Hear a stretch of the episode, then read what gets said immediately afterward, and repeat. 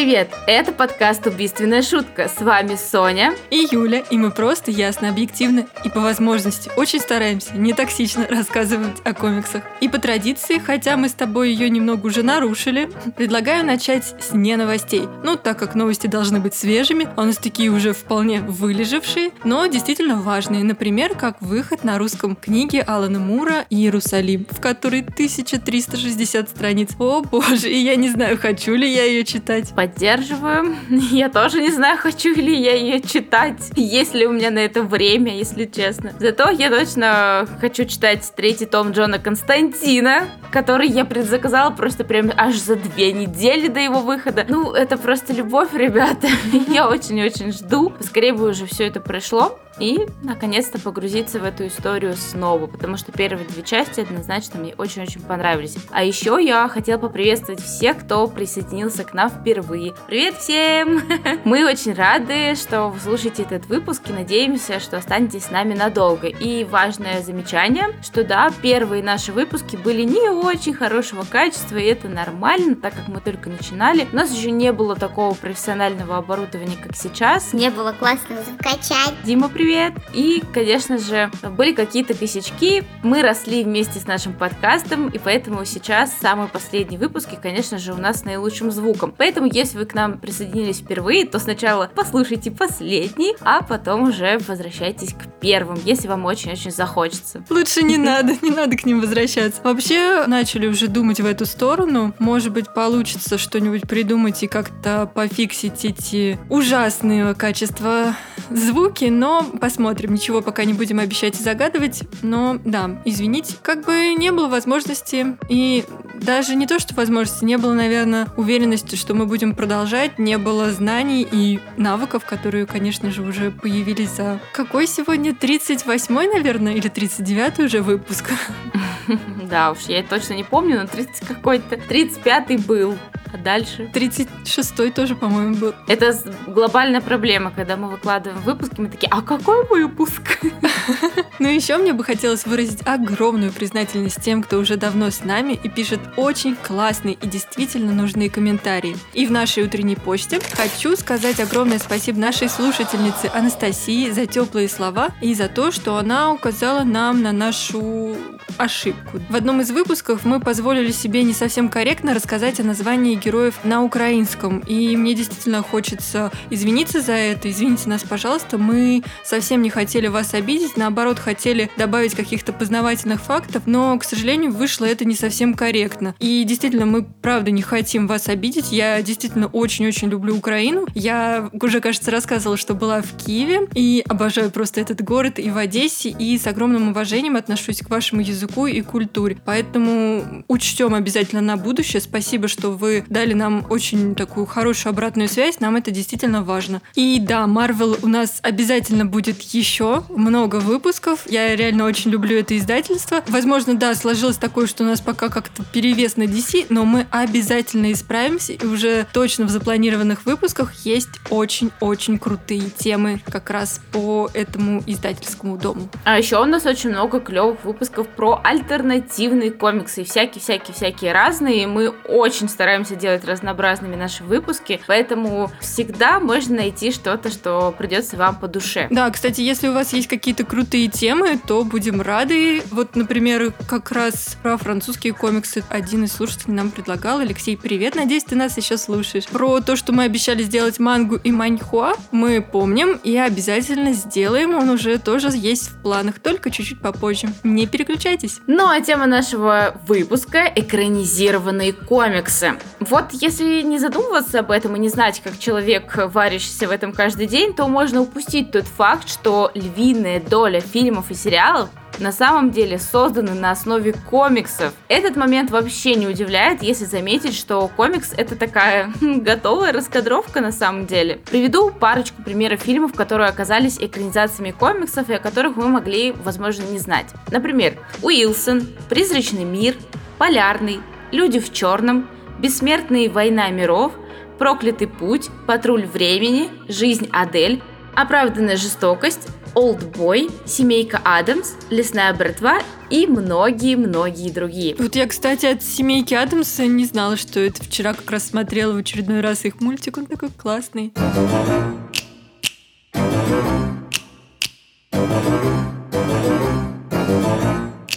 Всем советую. Очень милый. Новый. Ты смотрел? Да, конечно, я его посмотрела еще, когда он вышел. Все такие, фу, бе. а мне понравился. Я вообще люблю семейку Адамса, все смотрела. А, у них есть там и сериалы, и анимационные сериалы, и всякие фильмы, и мультфильмы. В общем, очень люблю эту франшизу. И да, я тоже, да, когда я, наверное, только год назад узнала, что семейка Адамс оказывается по комиксам. Прикольно, не знала. Было бы интересно их почитать. Да, там интересная, кстати, рисовка. Они такие старые уже, правда, олдовые. Я такая, ммм, класс, надо поискать. И среди, кстати, вот этой всей, всей компании могу выделить такую интересную, зацепившую меня историю фильма «Фонтан». С ним случилась, так скажем, загадочная история Бенджамина Баттона. В 2002 году режиссер Даррен Аронофских очень хотел снять фантастический эпос под названием «Фонтан» и сам написал для него сценарий. Но Warner Bros. закрыли проект, и тогда Аронофский переписал сценарий и с помощью художника Кента Уильямса превратил его в комикс с тем же названием. Его выпустило издательство Vertigo, импринт DC в 2005 году. И через год та же кинокомпания все-таки взялась за съемки фильма, но уже теперь по комиксу, об истории одного и того же человека в разных временных промежутках, который ищет средства спасти свою смертельно больную возлюбленную, и роль которого исполнил Хью Джекман. Я, кстати, смотрела этот фильм, и, если честно, такое стекло, боже, готовьте платочки, если будете смотреть. Когда мы готовились, я не вспомнила про этот фильм, что я его смотрела, но я его тоже смотрела. Я потом прочекала этот момент. И да, фильм, конечно, очень крутой. Но вообще, кстати, вы заметили, что часто считается, что оригинал по умолчанию просто всегда лучше, чем какая бы то ни была экранизация. Вот я раньше с этим была не совсем согласна, а теперь еще больше нашла этому подтверждений и примеров. Иногда действительно фильм позволяет выразить даже больше, чем книга или комикс. Так что примеров как хороших, так и плохих экранизаций очень-очень много. Да, это действительно так, и сегодня у меня есть пример на каждую сторону. И у меня.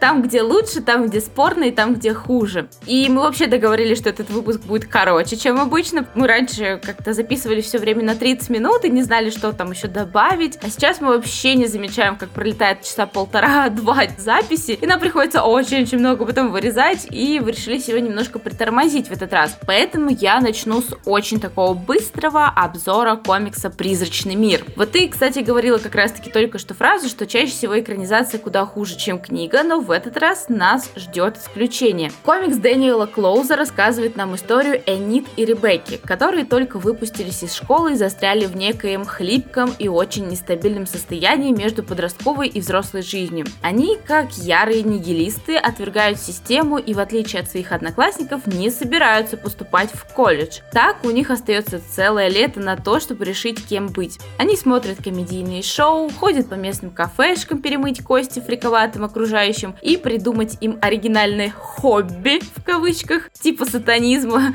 и просто слоняются без дела по городу. Помимо бесконечно циничных и токсичных угу, диалогов, мы вместе с девчонками заглянем в секс-шоп, поучаствуем в гораздо распродаже, подшутим над влюбленным чуваком из объявления в газете и даже встретимся с самим автором. Тут Клоузу, конечно, надо отдать должное в самой иронии. Дэниел Клоуз родился в Чикаго, Иллинойс в 1960 1961 году. Живет и работает сейчас в Окленде, Калифорния. Поступил в институт Прата в Бруклине, Нью-Йорк и окончил его в 1984 году со степенью бакалавра в области изящных искусств. Клоуз получил многочисленные награды, включая несколько премий Харви, престижную американскую премию, присуждаемую за достижения в области индустрии комиксов. Также среди его работ можно заметить яркие звезды, например, такие как Patience, его издавал у нас в России издательство, Бум книга, и Уилсон, который, к слову, тоже экранизировали в 2017 году. Диалоги Энит и Ребекки в «Призрачном мире» полны злого сарказма и черного юмора. Ну, знаете, это когда некоторые подростки любят примерять на себя роли уже таким,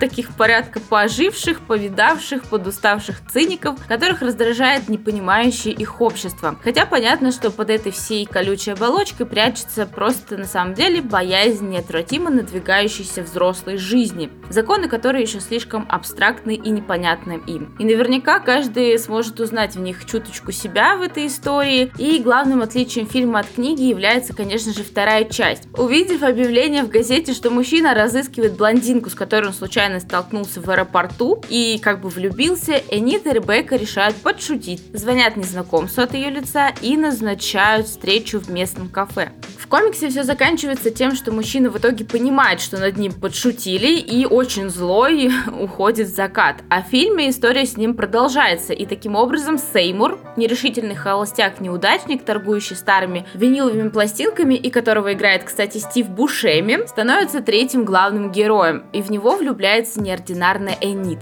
По итогу создается впечатление, что комикс и фильм очень-очень разные истории, но их объединяет общий посыл и концовка. Пути подруг все-таки неизбежно расходятся, они переступают черту и входят каждая в свой взрослый призрачный мир.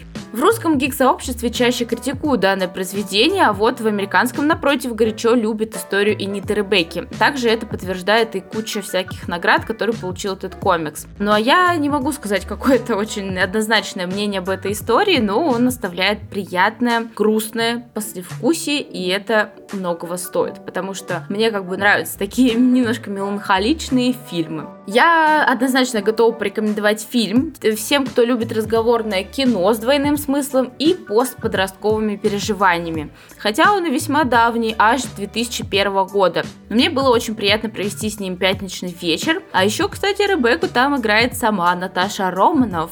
Она же Черная вдова. Она же Скарлетт Йоханссон. И, кстати, в комиксе весьма интересный рисунок. Вот здесь очень круто проработаны в задние планы, а персонажи отличаются яркими и разнообразными внешностями. Из необычного наверное, то, что цветовая палитра представлена всего в трех цветах. Белый, черный и фисташковый. Но это абсолютно никак не влияет на, в худшую, скажем так, сторону, на визуальную составляющую. Наоборот, это очень интересно, круто, прикольно и даже стильно, несмотря на то, что комикс был написан достаточно давно, он кажется очень современным. Поэтому здесь как раз-таки получилась история, когда комикс вроде бы ничего, но фильм все-таки мне понравился больше. Ну, вообще, кстати, я очень люблю сейчас вот эти монохромные, очень ограниченные палитры. Выглядят они реально даже иногда более как-то выразительно, чем когда очень-очень много разных цветов. У меня был соблазн сегодня взять что-нибудь из киновселенной Марвел. И я не удержалась, поэтому расскажу вам сегодня о комиксе «Секретная служба» Марка Миллера и Дэйва Гиббонса, который намного более известен по названию экранизации «Кингсман». Ну, конечно, Миллер и Дэйв Гиббонс не нуждаются в представлении про Миллера я уже рассказывала более подробно в выпуске про старика Логана, а Дэйва Гиббонса мы упоминали, когда рассказывали про хранителей. Как раз о, именно с этим художником и работал великий ужасный Алан Мур, когда писал свою монументальнейшую работу «Хранители». Этот комикс выходил в издательстве Marvel в 2012-13 годах, а на русском его издали в 2017 году в издательстве Комильфо, и буквально вот сейчас должно выйти переиздание с кинообложкой «Kingsman. Секретная служба» и «Kingsman. Красный алмаз». Но у меня они еще болтаются в корзине со статусом предзаказа, хотя я не уверена, что их там оставлю. Я специально пересмотрела оба фильма перед выпуском, ну и, конечно, прочитала комикс, поэтому у меня будет такое, знаете, сравнение. И сразу скажу вам, что различий там предостаточно. Оба фильма я очень-очень люблю, и, кстати, в аннотации переиздания комикса написано, что в 2020 году зрители ожидают приквел оригинальной истории. 20-й прошел, а приквел еще настолько ожидает. Типикали. Ну да, как раз. Пандемия скосила всех и вся. Я Да, вообще да, до да. сих пор просто в такой ярости, что Бэтмена перенесли там и все остальные клевые премьеры. Я такая, «М, да, Ну а что делать? подумаешь, я просто буду седая старая бабка сидеть на Бэтмене, блин, в кинотеатре. Ну а что, что делать? Ничего не поделаешь. Меня немножко это просто расстраивает. Я не злит, вот знаешь, немножко, немножко грущу. Но вообще я очень-очень-очень ожидаю как раз приквел и вообще любую историю про Кингсман. Ты, кстати, смотрела Кингсмана как тебе? Да, конечно, смотрела. Это, ну, очень эффектный фильм. Тут базара ноль. Наслаждение для меня, конечно, было видеть там Колина Фёрта и Педро Паскаля, который во второй части появляется. И вообще, кстати, вот если говорить про Педро, Вообще, раньше я его как-то не особо замечала, но в последнее время его так много везде. Он такой... Туда же он получил от зрителей, так скажем, титул «Отец года». Но как бы не его растиражированность повлияла на симпатию к нему, а именно его мастерство перевоплощения. Просто реально иногда в голове не укладывается, что Мандалорец, да, тот самый, который с малышом Грогу из сериала, и Максвелл Лорд из «Чудо-женщины» 1984, это один и тот же человек. На самом деле это реально очень крутое перевоплощение, и потому я, наверное, даже и не переживала, когда узнала, что его взяли на роль Джоэла в экранизации The Last of Us. Мне кажется, он отлично справится. Он же отец года, черт возьми. Возможно, но для меня идеальный каст один из нас, это, конечно же, Хью Джекман и Дафни Кин. Это просто идеально. Ну, а Кинсман, да, как я уже сказала, мне очень нравятся оба фильма, и в очередной раз я их с удовольствием пересмотрела. А еще скажу, может быть, ужасно крамольную мысль, но сразу вам расскажу, что фильм мне понравился намного-намного больше комикса. Комиксы и фильм имеют общие черты, но при этом они очень-очень отличаются. Особенно тем, как смещены акценты в фильме и комиксе. Пример главного героя не вербует в тайную службу, бывший коллега его отца. В комиксе Герри завербовывает его собственный дядя и не куда-нибудь, а в Ми-6, у которой еще и огромные финансовые проблемы. И это этому посвящена такая приличная часть повествования. Первая сцена фильма и комиксов весьма похожи. Это альпийский домик и крутые разборки. Вот только момента с виски нет, да и погибает агент от нераскрывшегося парашюта. Ну, как раз проблема с финансированием. Хотя вот э, момент, когда появляется там впервые газель, и именно от ее хм, рук он и погибает, э, это, мне кажется, очень-очень крутой момент, поэтому жаль, что в комиксе его нет. И, кстати, в комиксе газель Газель мужчина, и он в половину не так крут, как Газель из фильма. Так по комиксу Экзи приходит трехлетний курс обучения, куда входит не только военная подготовка, но и обучение соблазнению. Этому тоже такой, знаете, уделяется большой кусок времени. В рамках обучения он совершает реальные настоящие убийства и даже задерживает колумбийского наркобарона. И у них тут все очень серьезно. Но, увы, Экзи особым умом и сообразительностью не блещет. И выглядит он это таким простачком из рабочего района. Кстати, его за это очень много шеймят, и он, честно, не вызывает такого интереса и какое-то, знаете, чувство сопереживания, как в фильме. Потому что в фильме герой мне очень-очень понравился, а вот в комиксе герой как-то, не знаю, ни сам его дядя, ни Экзи не особо выглядят а, такими крутыми и классными ребятами. Зато они ближе намного к традиционному Джеймсу Бонду или агенту Борну. В фильме мы ему даже, несмотря на то, что он совершает преступление, мы ему как-то сопереживаем, потому что они кажутся такими немного забавными. Например, в комиксе сцена в баре совершенно рассказана по-другому. Вообще у него тоже есть и в комиксе, и в фильме мать, которая живет с новым мужем, который также распускает руки. И вообще очень много обстоятельств похожих. Но в комиксах Экзи реально не вызывает симпатии, и а, его жизнь меняется только тогда, когда его дядя решает ему так серьезно помочь. И даже первоначально, когда он завербован в секретную службу МИ-6, у него всплывает очень-очень много косяков в его поведении в его каких-то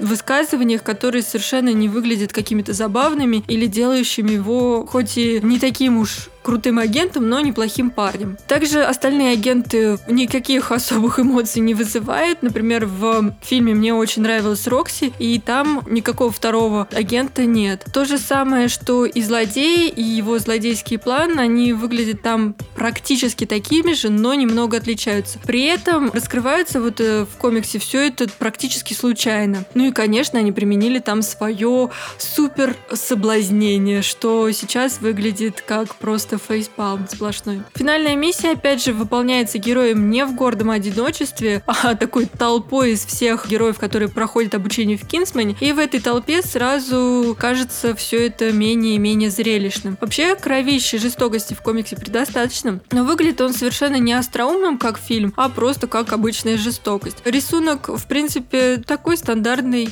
рисунок, который мы уже видели в Хранителях, хорошо проработанный, но когда ты уже привык к Колину Фёрту, что тебе его реально очень сильно не хватает. Он такой лапочкой обаяшечка. Так что я не уверена, что буду все-таки себе заказывать комиксы и отменю свой предзаказ, видимо. Потому что фильм мне все-таки понравился намного больше. А вот э, комикс какой-то, он немного, может быть, уже и устаревший. Вот хорошо, что ты рассказала, потому что действительно, как бы дуэт Миллера и Гиббонса кажется чем-то таким супер вау, великим, и mm-hmm. ты не ждешь от них чего-то такого простого и, возможно, немножко фейспалманного. Поэтому клево, что ты рассказал про это все. Я тоже такая, класс, хорошо, что я ничего не покупала, не собиралась, такая, м-м, фильм рулит.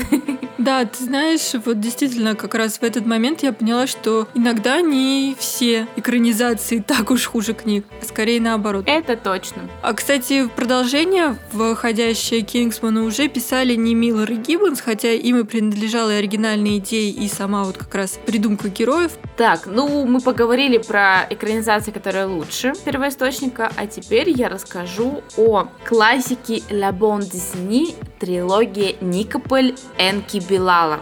Энки Билал, настоящее имя Энес Билалович, родился 7 октября 1951 года в Белграде, тогда еще Югославия. В 1960 году его семья переезжает в Париж, где он продолжил учебу, и там у него пробудился интерес к искусству комикса и кинематографу. В 19 лет Энки Билал начал работать как художник комиксов в журнале «Пилот». Через три года он познакомился с писателем Пьером Кристеном, который, кстати, написал «Валериана», из которых впоследствии впоследствии они выпустили ряд удачных книг комиксов. В 1980 году Энки Билал выпустил первую книгу своей знаменитой трилогии Никополя «Праздник бессмертных». В 1987 году он был отмечен престижной премией ежегодного фестиваля комиксов в Ангулеме. Кроме того, с начала 80-х Билал работал в кино и театре в качестве художника по костюмам и художника-постановщика, создавая рекламные плакаты. Затем, в 1989 году он поставил свой первый полнометражный фильм «Бункер Палас Отель», Отель. За второй свой фильм Тика Мун Энки Билал получил приз Брюссельского кинофестиваля фэнтези и хоррора за художественный уровень и визуальную концепцию. В 2003 году мастер европейского комикс-арта по мотивам своих комиксов снял фантастическую картину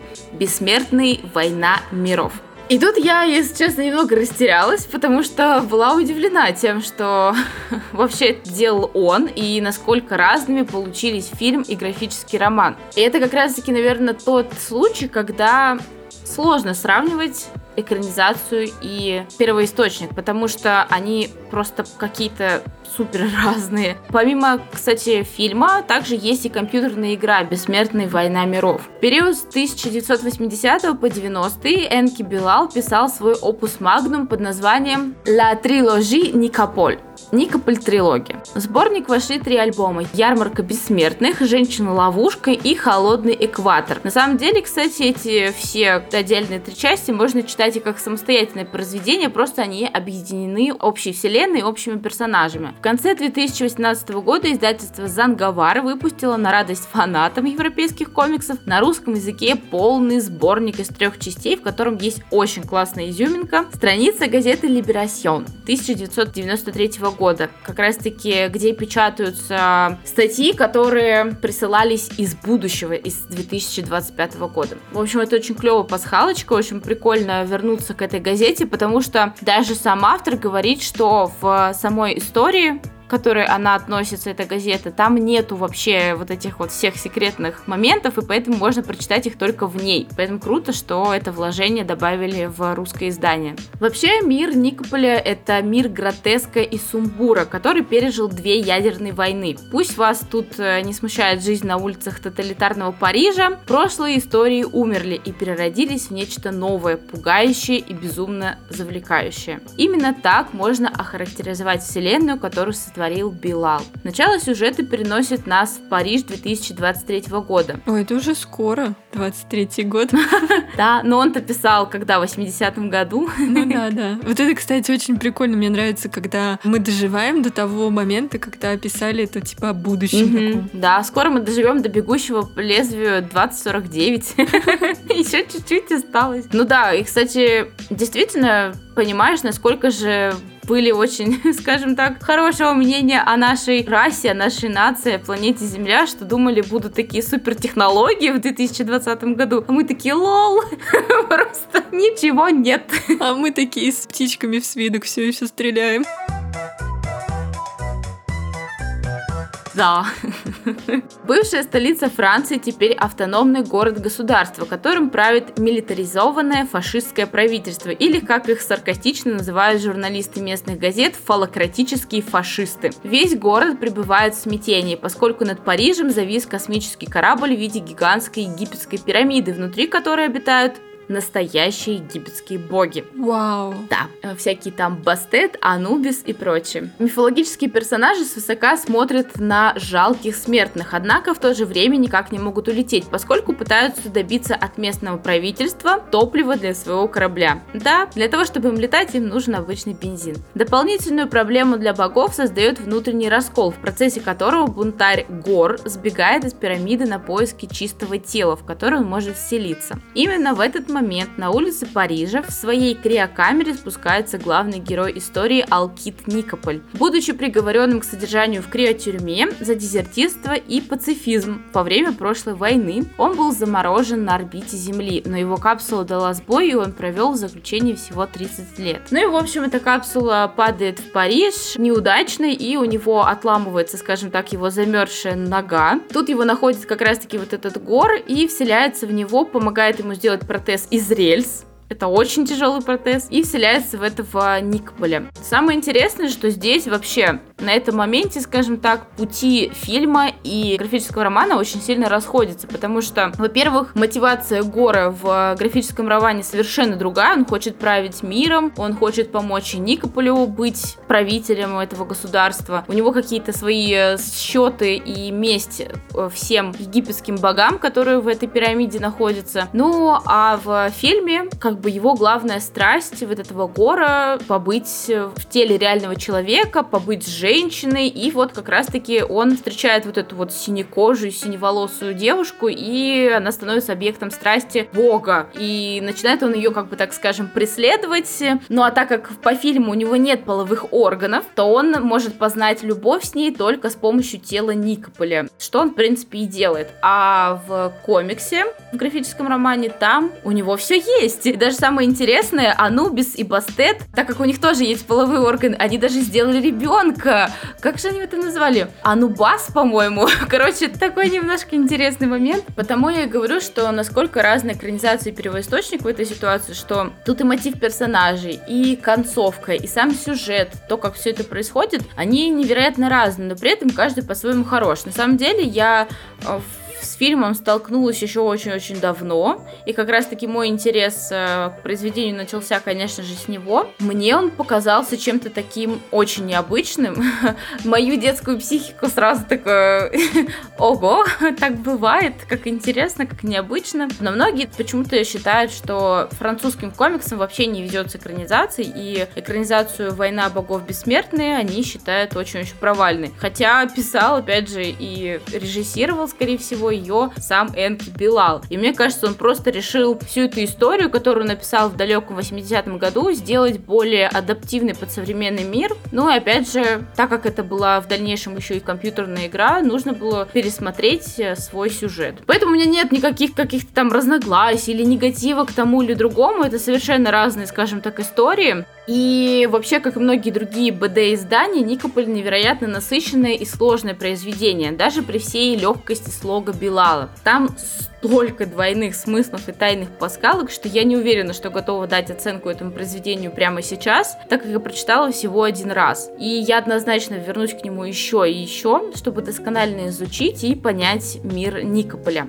Одно я могу сказать точно, это очень красиво. Графический язык автора мне очень откликнулся, и считаю его таким немножко гипнотически странным, и вот этот вот такой мягкий карандаш, плавные линии. Но вообще этой странностью он провоцирует провоцирует вгрызаться в сюжет, подолгу останавливаться на деталях рисунка, отгадывать смысл и идеи и пробираться через возможные какие-то непонятные штуки. Мир, созданный автором, выглядит живым и осязаемым во многом за счет превосходной графики и почти гениальной работе с цветом. Здесь все немножко в стиле сюрреалистического ретро, слегка ржавое, потертое и не от мира сего. И, кстати, интересный факт, в третьей части Никополя «Холодный экватор» впервые была представлена концепция нового вида спорта шах-бокса, где соперникам сначала предстоит сразиться в боксерском поединке, а затем интеллектом за шахматной доской. Голландский перформанист И.П. Рубинг, вдохновленный этим произведением, воплотил идею шахбокса в жизни. Теперь существует такой вид спорта. Очень, кстати, прикольно. Ну, а в целом могу сказать, что однозначно это классика Ля Бон де Сини, Никополь, и все-таки нужно самому как-то составлять впечатление об этом труде, опус магнуме.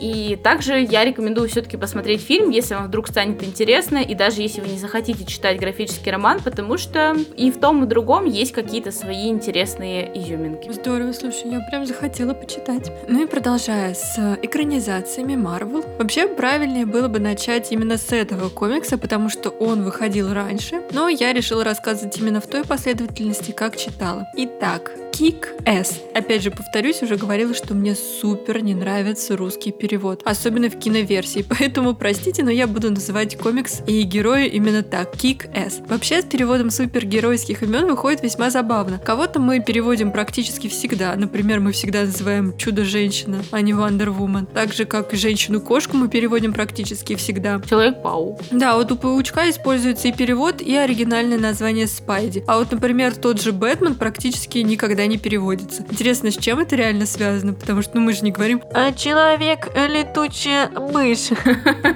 Ну вот как раз-таки, наверное, из-за этого, потому что это как-то звучит очень странно.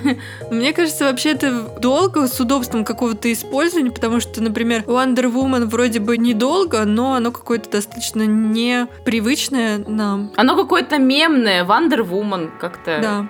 Ну и, конечно, я думаю, это связано все-таки с первым вариантом использования. В каких-то к нам, когда пришли фильмы, в основном это же фильмы сначала приходили, и где-то их переводили, где-то нет, поэтому, думаю, именно с этим связано. В общем, я буду пользоваться оригинальным названием Kick-Ass. Вообще, это серия комиксов, написанная, опять же, Марком Миллером и проиллюстрированная в этот раз Джоном Ромитой-младшим. Первоначально она была опубликована Marvel Comics под фирменным знаком компании Icon, потом переиздана в издательстве Image Comics. Это история обычного подростка Дэйва, который решил стать настоящим супергероем. Комикс выходил с 2008 по 2014 год. Первый том серии был экранизирован режиссером Мэтью Воном с Аароном Тейлором Джонсоном в главной роли в 2010 году. А еще там, как и в Кингсмане, играл Марк Стронг, который мне очень-очень нравится. А еще там играл молодой Эван Питерс, и я его даже сначала не совсем узнала, потому что такая, «М, что-то мне этот чувак кого-то напоминает. Я буквально только что видела его в WandaVision.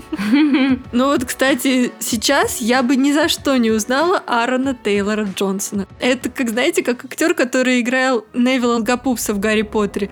И кто же ты, молодой человек? Невил Долгопупс. Так, как-то мы отвлеклись, вернемся все-таки к фильмам по комиксам. И в 2013 году было выпущено продолжение, снятое Джеффом Уодлоу, и адаптировано как раз, это была адаптация ко второму и третьему томам серии. Второе посмотреть уже не успела. Но расскажу вам про первый как раз и про первый том серии, потому что сняты они очень-очень близко друг к другу. В Кингсмане тоже было, вы знаете, практически повторение некоторых сцен из комикса, но акцент сильно смещен. Здесь же практически все сцены повторяются, и в принципе таких значительных расхождений не было, кроме одного, о котором я расскажу чуть-чуть попозже. Действие первого тома Кикэс раскрывает нам оригин главного героя и охватывает первые два его года супергеройства. Дэйв самый обычный ученик средней школы Нью-Йорка. Он фанат комиксов, и как и в фильме, комикс начинается со сцены, в которой какой-то парень в костюме супергероев прыгает с крыши небоскреба и не может взлететь, разбивается насмерть на глазах толпы и зевак. Именно Дэйв сделал супергероев модными. Кстати, мне это немного напомнило Хранителей, как если бы в нашем обычном мире все-таки кто-то решил надеть костюм супергероя. И что бы из этого вышло? В нашем с вами мире они все-таки встречаются. Так, и так. даже получили отдельное название Real Life Superheroes. Конечно, среди них есть и те, кто просто хочет привлечь к тебе внимание, но есть те, кто действительно помогает. А, это типа зеленый парень? Да-да-да. Например, Мастер Легенда. Герой из городка Винтер Парк, предместья Орландо, штат Флорида. Это один из самых раскрученных и популярных американских real-life superhero. Личность свою от СМИ он скрывает, но властям она прекрасно известна. Мастер Легенда сотрудничает с полицией и даже имеет разрешение от местного шерифа на ведение патрулирования. Вообще, Мастер Легенда считается одним из самых первых супергероев, которые появились в реальной жизни, и свою маску он надел еще в середине 80-х годов, но прославился лишь в 2009 году после интервью журнала Rolling Stone. Он носит бронежилет из стальных пластин и металлический шлем, вооружен высоковольтным электрошокером. Но, несмотря на такой достаточно агрессивный имидж, поле деятельности мастера легенды очень широкое. Это и помощь ветеранам, пожилым и одиноким людям, бездомным, детям, которым он раздает еду, воду, одежду, лекарства, игрушки. И для этой цели он основал свою некоммерческую гуманитарную организацию Team Justice, которая собирает пожертвования для помощи нуждающимся. Кстати, свои герои есть также и в Нью-Йорке, Мексике, Неаполе, Канаде и многих других городах и странах. Даже в России есть такие real life superhero, например, зеленый парень, который помогает убирать э, какие-то общественные места от мусора. Мне кажется, это очень круто. Да, серьезно, это очень круто. Еще у нас какой-то появлялся Бэтмен в Химках. А, ну его быстро арестовали. Я, если честно, не, не очень хорошо знакома с этой историей, но я видела эти куча-куча новостных всяких штук. Да, и в общем, очень интересная штука эти реально жизненные герои. Мне кажется, это очень-очень круто, и еще более круто то, что они реально вдохновляются каким-то вот э, комиксами и делают крутые, хорошие, добрые вещи. Ну и да, и это еще и такой дополнительный способ самовыражения. Почему бы кто хочет быть супергероем, почему он им не может быть? Вот. Клево, по-моему. А, еще, кстати, прочитала, что есть даже школа супергероев, академия, вернее, супергероев. Мне кажется, так круто. Блин, вау, вау. Куда поступать? Куда документы? Где мое письмо из школы супергероев? Я все еще жду сову из Хогвартса. Вдруг она заблудилась.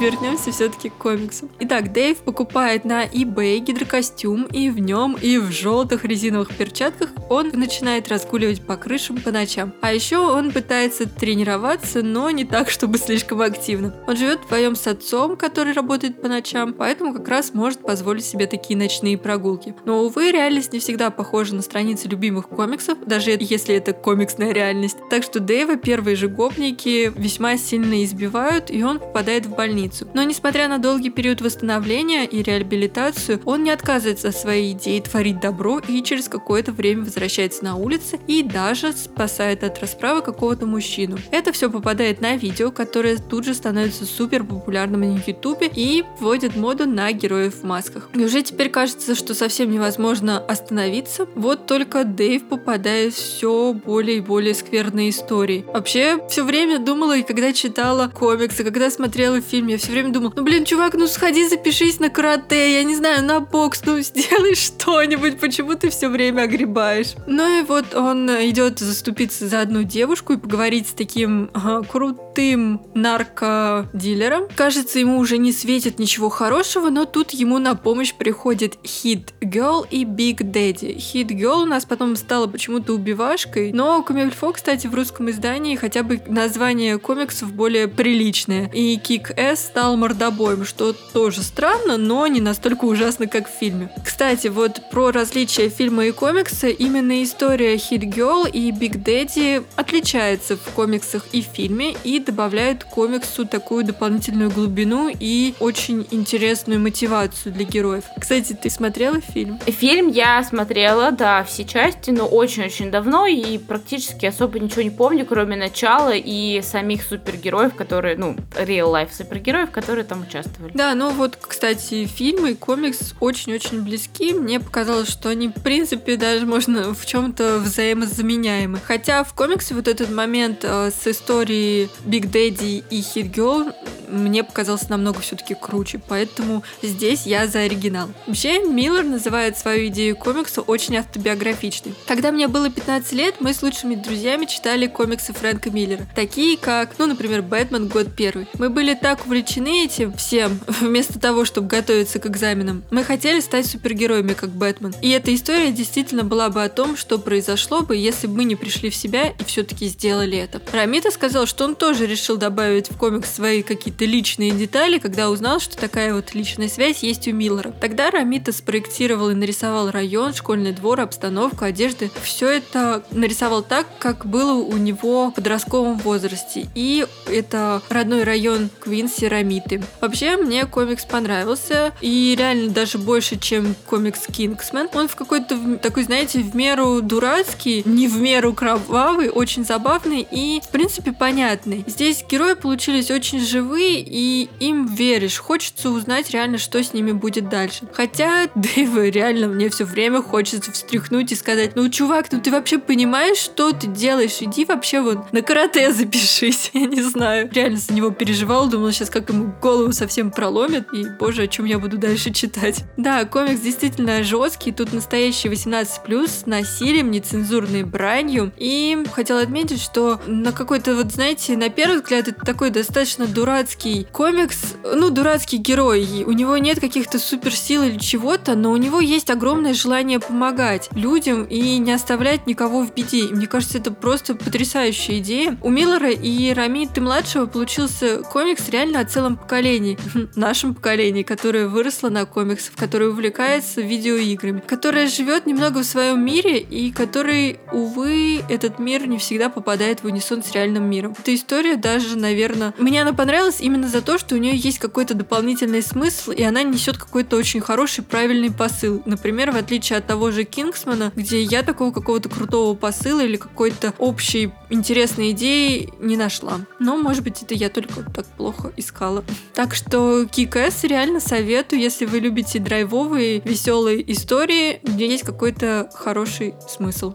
Ну а дальше у нас рубрика «Что почитать, посмотреть вместо самоубийства». И начнем мы ее с нашего русского, как говорят в нашем любимом подкасте «У холмов», импортозамещения. Кабы не было зимы в городах и селах, всем колониям земным так не повезло бы. И это комикс Ивана Шеду «Грани тьмы».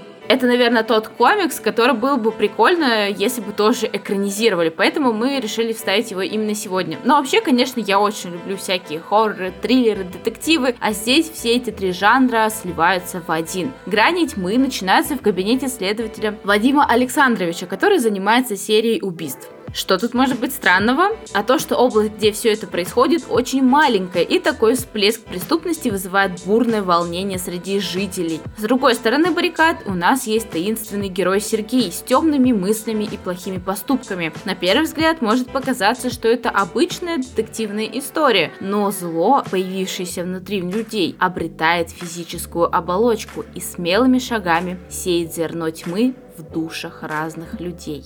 И вообще вся эта история, конечно, хоть и является таким детективно-триллерным сюжетом, все-таки рассказывает нам о глубоких внутренних э, качествах людей. И, например, о том, как может зарождаться тьма, ненависть и злость. Также у автора есть и другие комиксы, а также произведения в жанре прозы. Купить этот комикс от издательства Комикс Паблишер можно в Читай-городе или прочитать онлайн на bookmate.ru или Litres. В общем, комикс э, очень необычный, хотя потому что графический язык художника под ником Скульптор является одной из изюминок данного графического романа. И, кстати, да, действительно графический роман, потому что помимо паблов и каких-то фреймов здесь очень-очень много текста. Поэтому, несмотря на то, что книга достаточно тонкая, в нее уместилось большое количество информации и сюжета. Очень необычный рисунок без контура придает э, мрачности всей этой истории, а также я заметила, что один герой очень похож на Константина со своей этой привычкой вечно курить. В общем, прикольный комикс «Грани тьмы» автора Ивана Шеду. А, кстати, вы знали, что фильм «Взрывная блондинка» 2017 года Шарли Стерон в главных ролях снят по графическому роману «Самый холодный город»?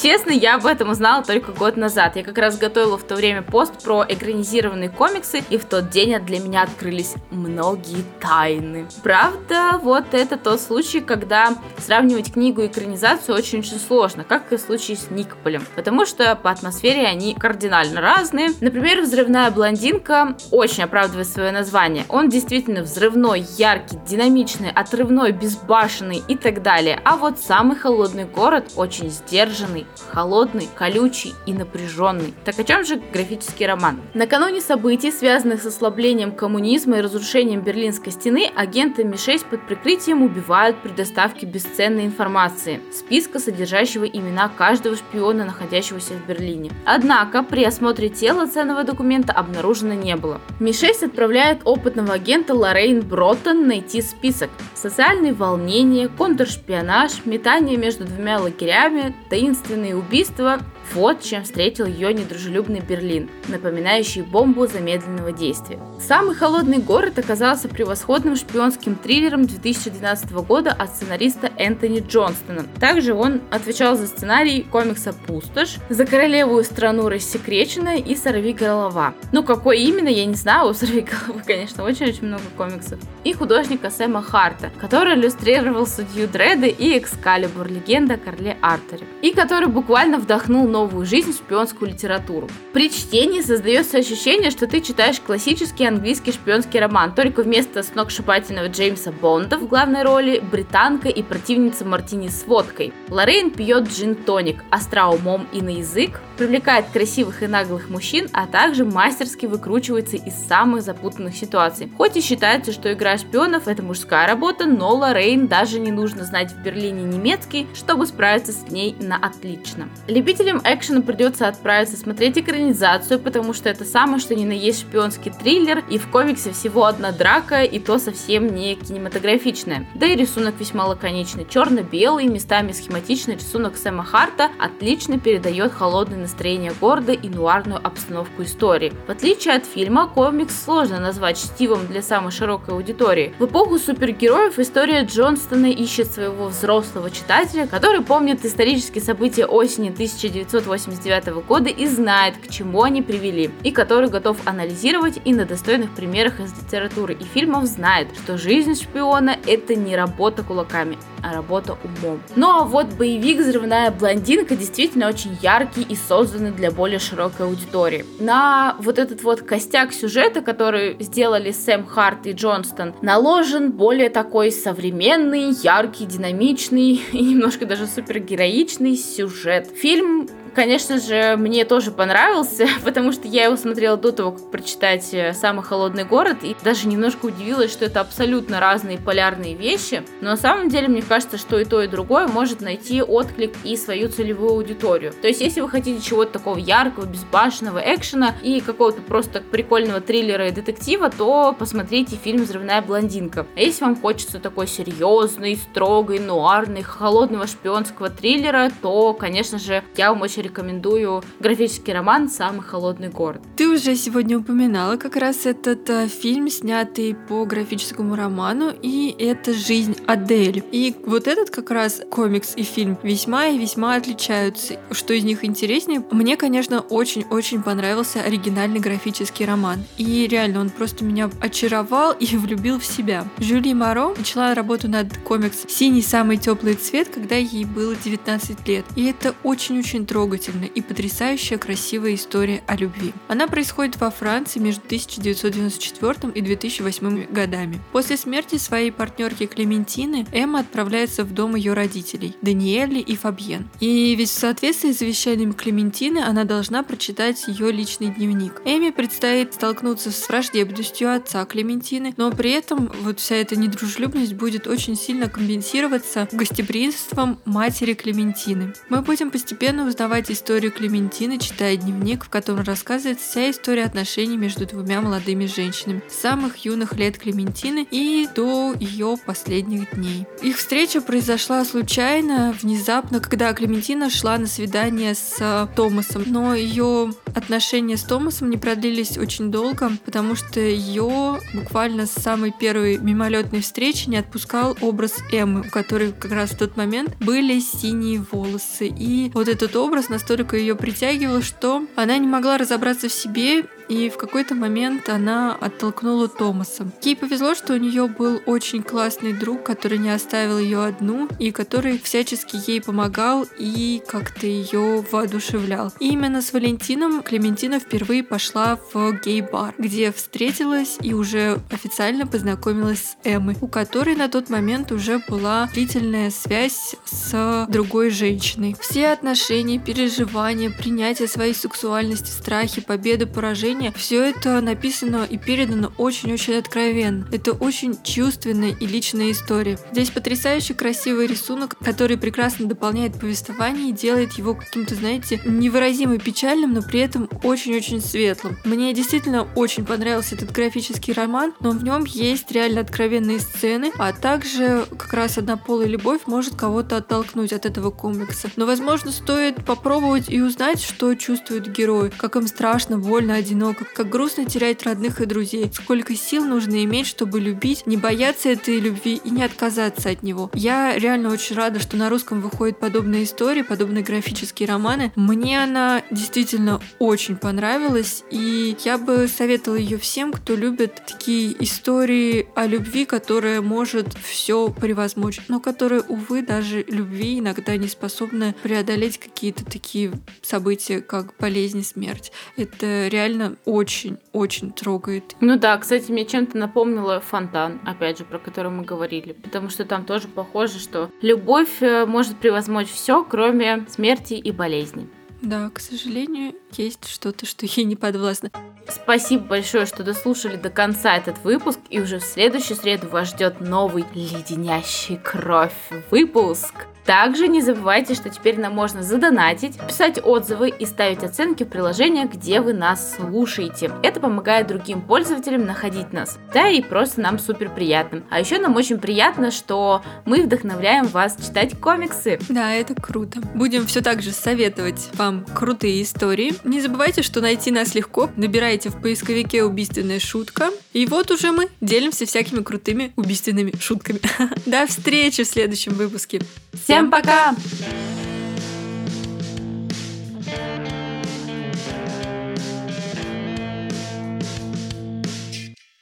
Мандалорец и Максвелл Лорд. Кто эти люди? Блин!